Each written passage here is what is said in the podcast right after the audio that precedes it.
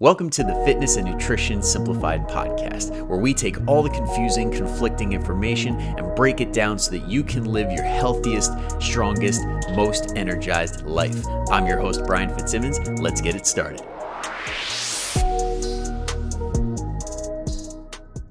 Hello, and welcome back to another episode.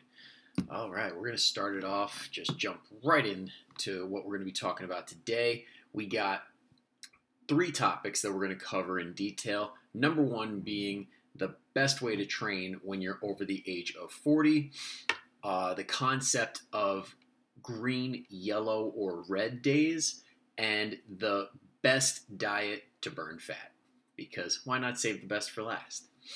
But before we jump in, you know, we got to do the intro. We got to talk a little bit because I know the fitness stuff gets boring. So I got to spice it up a little bit couple of things that happened since the last time I hopped on the podcast.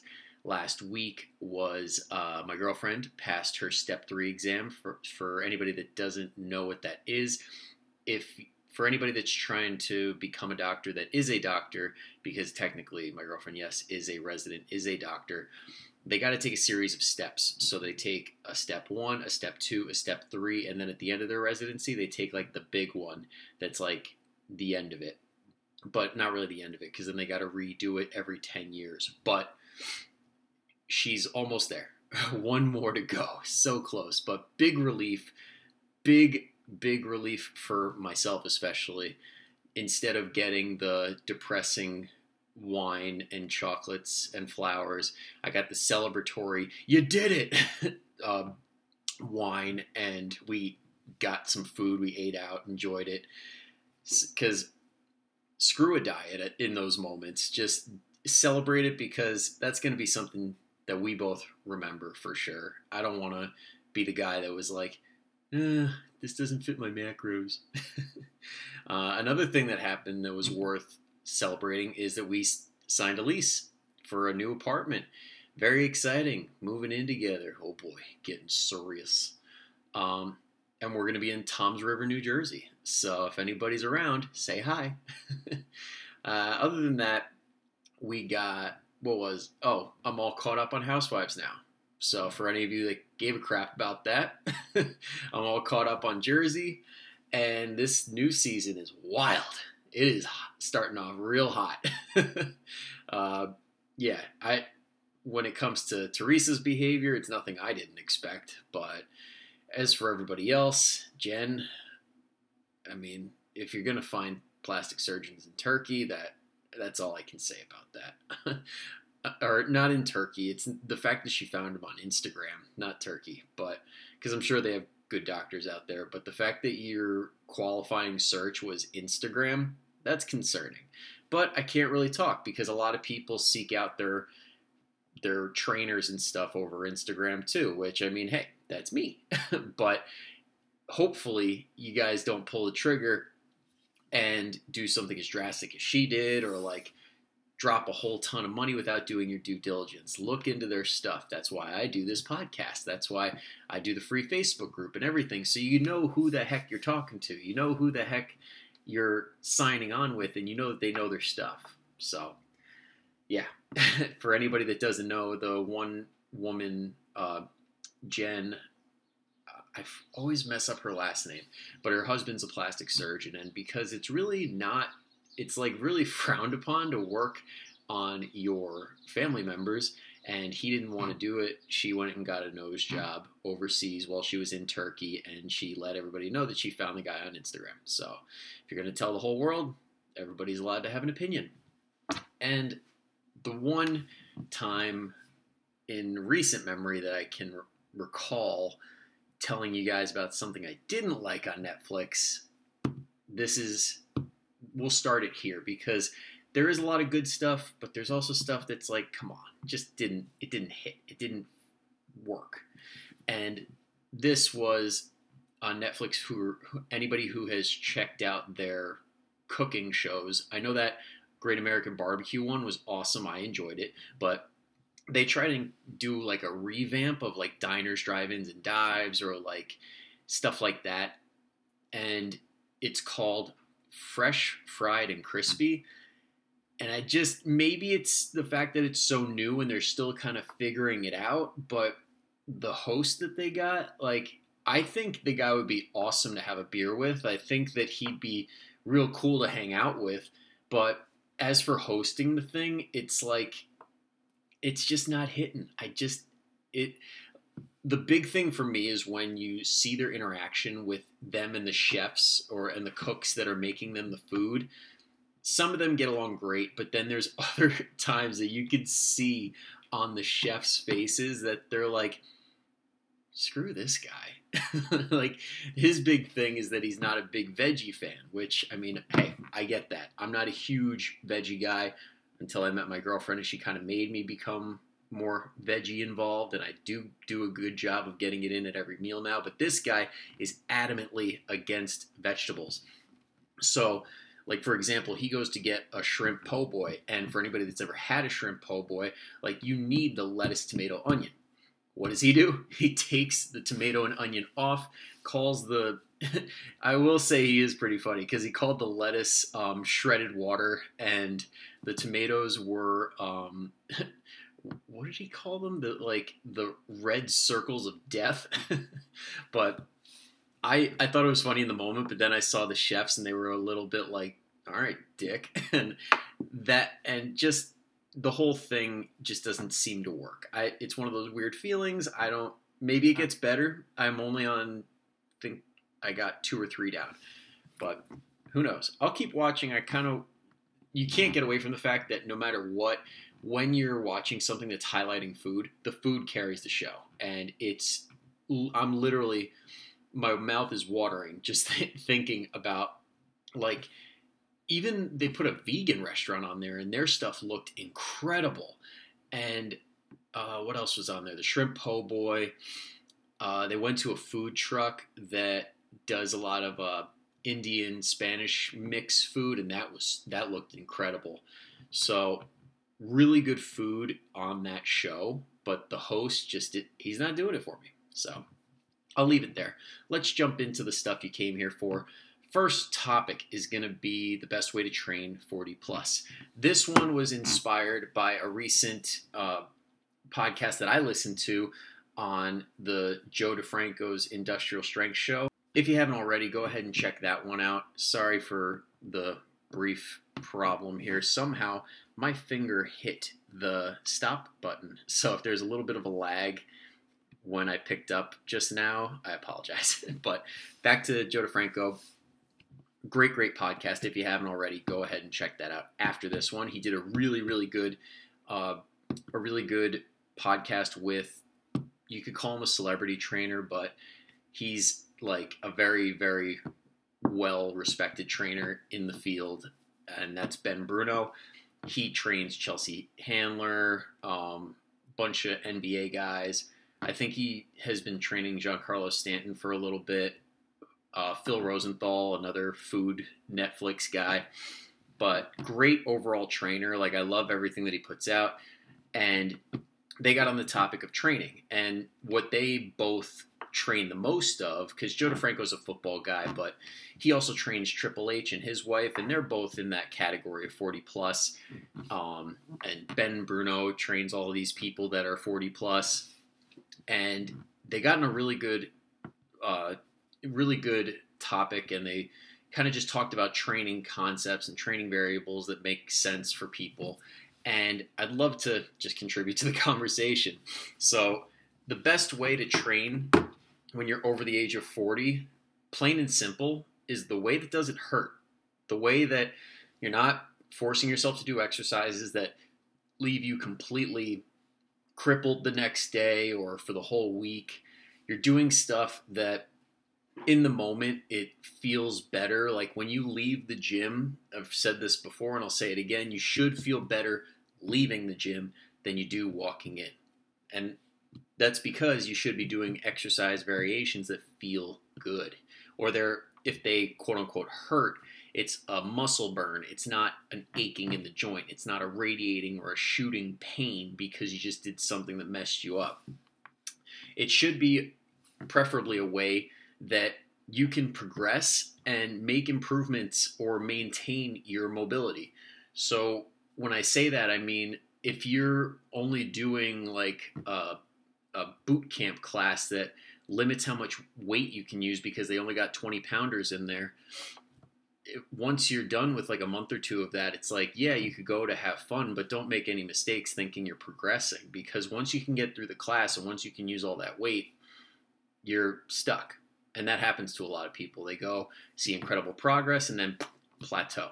So I obviously favor resistance training. And when I talk about resistance training, I mean doing exercises that involve bands, TRX, dumbbells, kettlebells, anything that, or cable machines, anything that you can progress and add weight or add repetitions, and you can get better and better and better every single time. And the big thing when it comes to the population, like no matter how old you get, it's pretty much anything outside of your 20s is and even people in their teens and 20s this applies to being aware of your body like being aware of uh, past injuries being aware of certain ways certain uh, types of anatomy. So for example the big one when i'm talking about anatomy that comes to mind is like squat form. So if you're going to try and force yourself into doing a really close stance squat but you have really really deep hip sockets, that's not going to go well, and it's probably going to jack up your back or make you compensate. Or there's a lot of things that can go wrong. So it really comes down to knowing your body and knowing what you can handle. And since I brought up the squat, we could go down that rabbit hole of the fact that I personally favor single arm, single leg movements over double arm or double leg movements because everybody's different. Everybody has different mobility, different ranges of motion, different anatomy, like we just said. And when you do single arm or single leg training, that usually favors the angles that you your body wants to be in. So when I mean what I mean by angles is say somebody goes to do a bench press. If you're looking down on them and you are spotting them, and you notice one elbow's flaring out, one elbow's tucking in, they're squirming a little bit.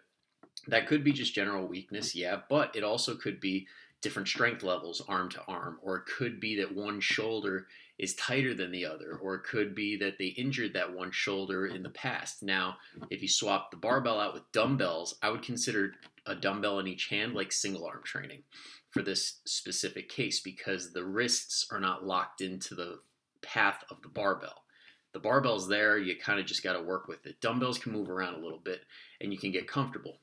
That is a really good way for anybody to bench press is dumbbells. Barbells are not necessary.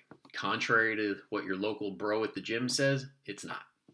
Another thing that you could do when it comes to say you do want to use the barbell for lower body, I love using it because you could do single leg movements with the barbell. For example, I do a front squat a front split squat. So I'll have the bar across my chest, holding it like I'm going to do a regular uh, front squat, but I'll put one foot back and tap the knee down like a lunge and then stand.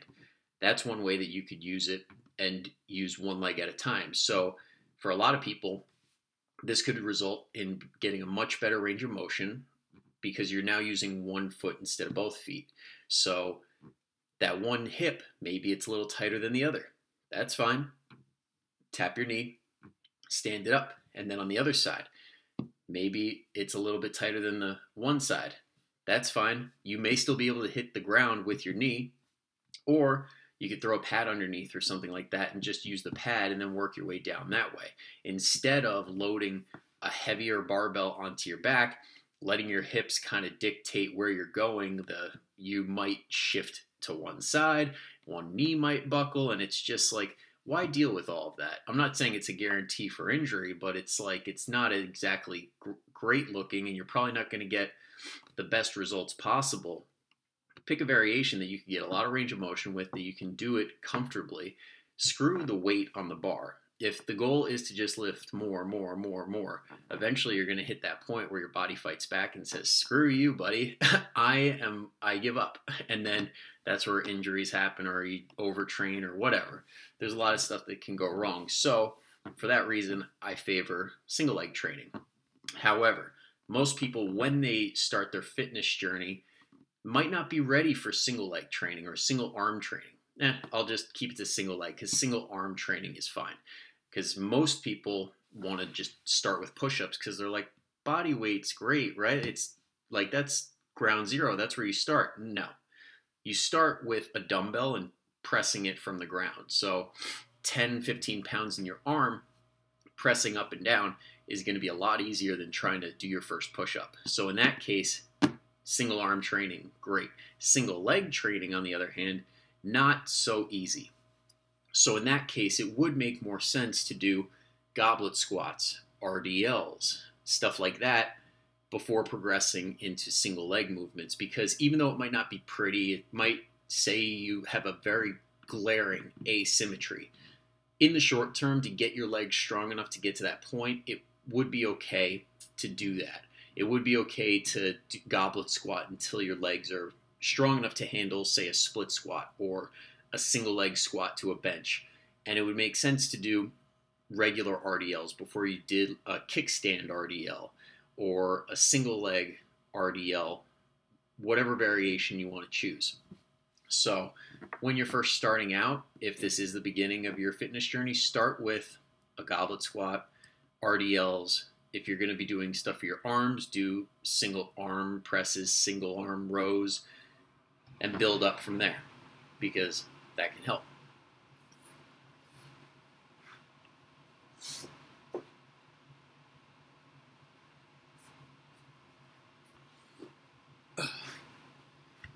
because that can set a solid foundation and allow you to make tons of progress down the road. Sorry, guys, I hope you can still hear me. The damn heat just kicked in. I thought we turned it off because it's finally starting to warm up in New Jersey, but oh well. I think that covered everything I wanted to talk about. Anyway, when it comes to training, yep, that is pretty much it. Next is going to be, oh, one sec. had to take a little swig of the morning energy drink. The next thing is going to be green, yellow, and red, and really knowing what you are at. Because one of the things, especially as you age, is knowing what your body is giving you that day. I can't even tell you how many times I've showed up to a client and we're ready to get going. I'm like pulling the weights out, and they're like, yeah, I feel like garbage. And I'm like, okay, flip the script. We're going to do something that's a little bit more mobility based, something that's more recovery. And then they end the session feeling better than they did when they started. And we have checked that box. But that initial awareness is what matters the most. You got to decide when you're going into the gym, when you're getting ready for your workout, is this a green day? Is this a yellow day? Or is this a red day? Green being, I'm ready to crush these weights. I feel absolutely amazing. Yellow being like, eh. I mean, I'm not feeling the best, but I could get it done. And then red is like, I feel like death. I didn't sleep at all last night. I like drank the night before. Baby kept me awake. Something like that. That would be considered a red day. So that being said, if you're a green or a yellow, you can still work out. Like for anybody that's ever used something like a whoop strap, this is kind of like that zone where it's like you're you got the green light to work out, but proceed with caution if it's a yellow. But if you are green, it's like go for it. Just don't hurt yourself. but you really got to think as you're walking in, you're doing your warm up, really gauge it. See like Am I good? Am I not? Do I have to just do an extended warm up to find out? It that might be necessary. And when you get in this habit of tracking yourself and being like today was a green day, today was a yellow day, the older you get, the less green days there are going to be. It's just a fact. It's just that's the way it is. And you can control it as best you can because when it comes to setting yourself up for a green day, that means hydrating yourself, sleeping well, eating well, doing all the right things. And that'll get you more green days than if you don't do that. But as you get older, certain things are going to hurt more. You're not going to recover as fast. It's just the way of life. So don't expect a bunch of green days and be like, why do I feel like shit all the time? Like, I want to be able to push it. And you're like, sorry, you're not 20 anymore. And that's just the fact. And once you accept that, that's when you can adjust the pro- uh, program and really make it work for you. So it could help having in your workout like a, a, workout day and a mobility day. Like I have in my clients' workouts, I'll have the regular uh, scheduled program, the hard lifting heavy days, uh, off day trigger day, which is kind of like you get a little bit of a pump and call it quits. You don't really gas yourself. And then sometimes I'll throw in just a straight up mobility day.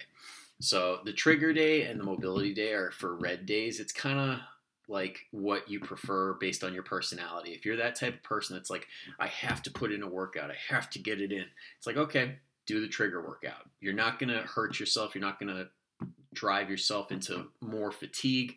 You're going to get some blood pumping. You'll probably feel pretty good. Or if you're that type of person that's like, I really struggle getting to the gym as it is. I feel like shit. I don't want to do anything. It's like, okay, do the mobility day. Because for those types of people, stretching is usually like, okay, that's fine.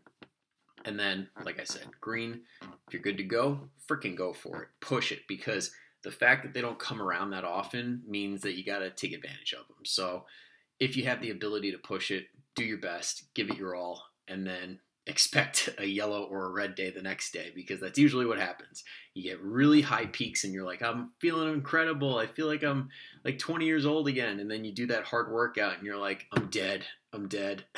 and it's just the cycle. You got to figure out where you're at and then go from there. But when you can embrace that rather than like try and fight it and say, no, I think it's a green day when it's really a red day, that's where progress is made because when you accept that it's a red day, then you can do what you got to do and get back to more greens. But if you're always saying, yeah, I'm green, yeah, I'm green, yeah, I'm green, when in reality you're yellow, borderline red all the time, those are a bunch a bunch of half-assed shitty workouts that you're putting in a lot of effort. You feel like you're putting in a lot of effort, but the progress isn't there. You still feel like crap. Like that's the never-ending cycle of mediocrity, which nobody wants to get stuck in. So think of it like high-low days. Charlie Francis, one of the best uh, strength and speed coaches of all time. He trained the Canadian uh, sprinters back when Ben Johnson won. Say what you want. I know he took steroids. I know he cheated. But the fact is that Ben Francis is a hell of a trainer.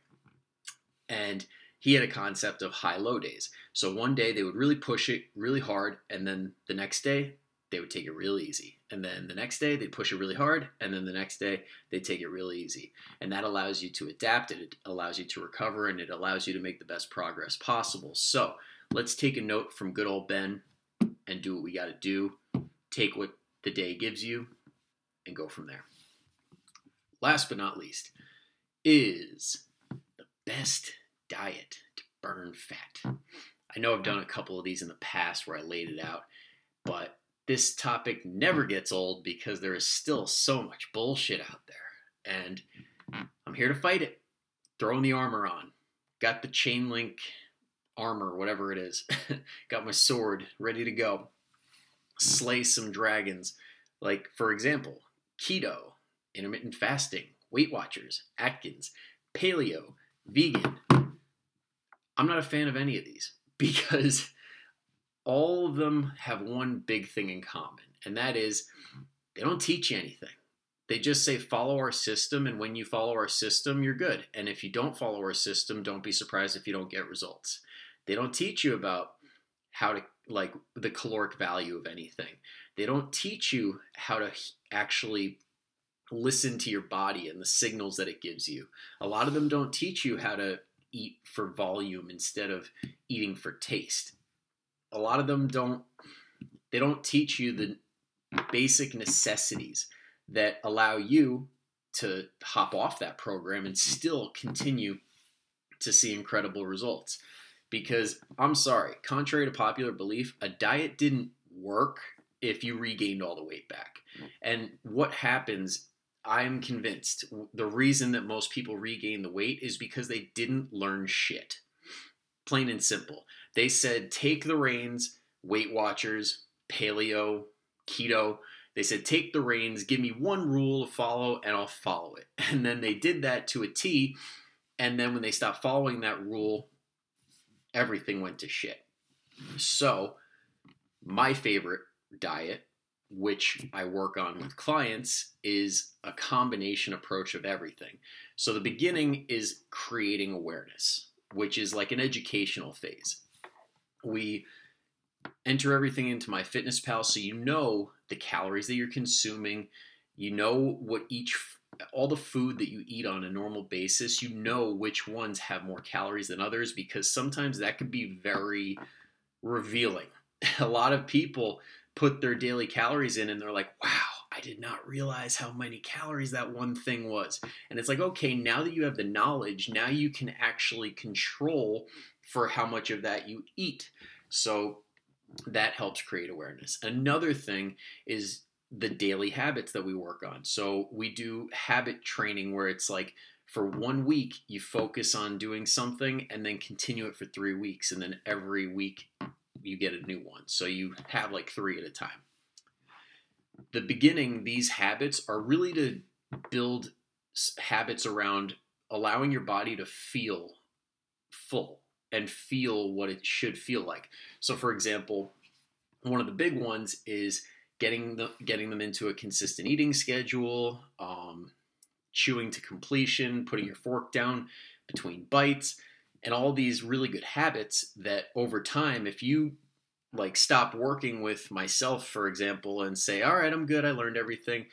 I've had people tell me, like three, four, five, six months down the road, yeah, I'm still losing weight, or yeah, like I'm able to keep it off, and I'm like, good, I did my job. I'm not like I'm not a marketer that's like, oh, you gotta come right back. You didn't do what you had to do. Come back, come back. It's like, no. If you do things that work, if you find systems that are the right ones, you should be able to implement them yourself. Plain and simple. I mean, it's kind of like if you go to the mechanic and they do the whole thing for you, and every time your car breaks down, or has a problem, you got to go back to them because we don't really know shit about cars if it's not our job. But let's say every time you went there, they told you exactly how to fix the problem. Then it comes down to a time thing. If you have the time, you can do it, and you're in control. You know you know what to do, and you don't have to waste money ask, making them do it. But to save you time, you still do it. That's like a coach. If you have no idea what you're doing and you don't know why anything certain things are not working anymore or don't work in general and you keep paying these companies like Weight Watchers or Keto or whatever whatever your preference Atkins vegan and you keep going down that approach and when you go off on your own you fall flat that's a problem. You got to got to find an approach that allows you to take the reins, that allows you to own what you do, that allows you to be in complete control of your health. And this is why I think at the end of the day, do a little bit of calorie counting, even if it's just for a week, just to know, just to have some sort of an idea of what your diet actually looks like when you put it down, like you see the numbers. Second is work on daily habits that allow you to feel full, to be aware when you're eating, and to set up your plate how an adult plate should look. Like get some vegetables on there, get some lean protein on there, and then enjoy yourself with whatever space is left. And if you want a full rundown of like all the habits and stuff, I put them up all the time in the free Facebook group. So go ahead and join that. Or if you want, feel free to reach out email me, coachfitzz1 at gmail.com. I'd be happy to talk your ear off about it because clearly I could talk about this stuff all day. so I hope that you guys got a little bit of, little bit of uh, things, a couple of things you could take away from this. And if you feel like you've learned something amazing that you're going to take with you and you're going to implement it right now, and you know somebody else that you feel like needs that too, feel free to send this their way. Until then, thank you guys so much for listening in. I'll see you next time. Go kick some ass and have a great rest of your week. Thank you so much for listening in. If you enjoyed it, be sure to leave a five star review and make sure to go hit that subscribe button so that way you don't miss another episode of the Fitness and Nutrition Simplified podcast.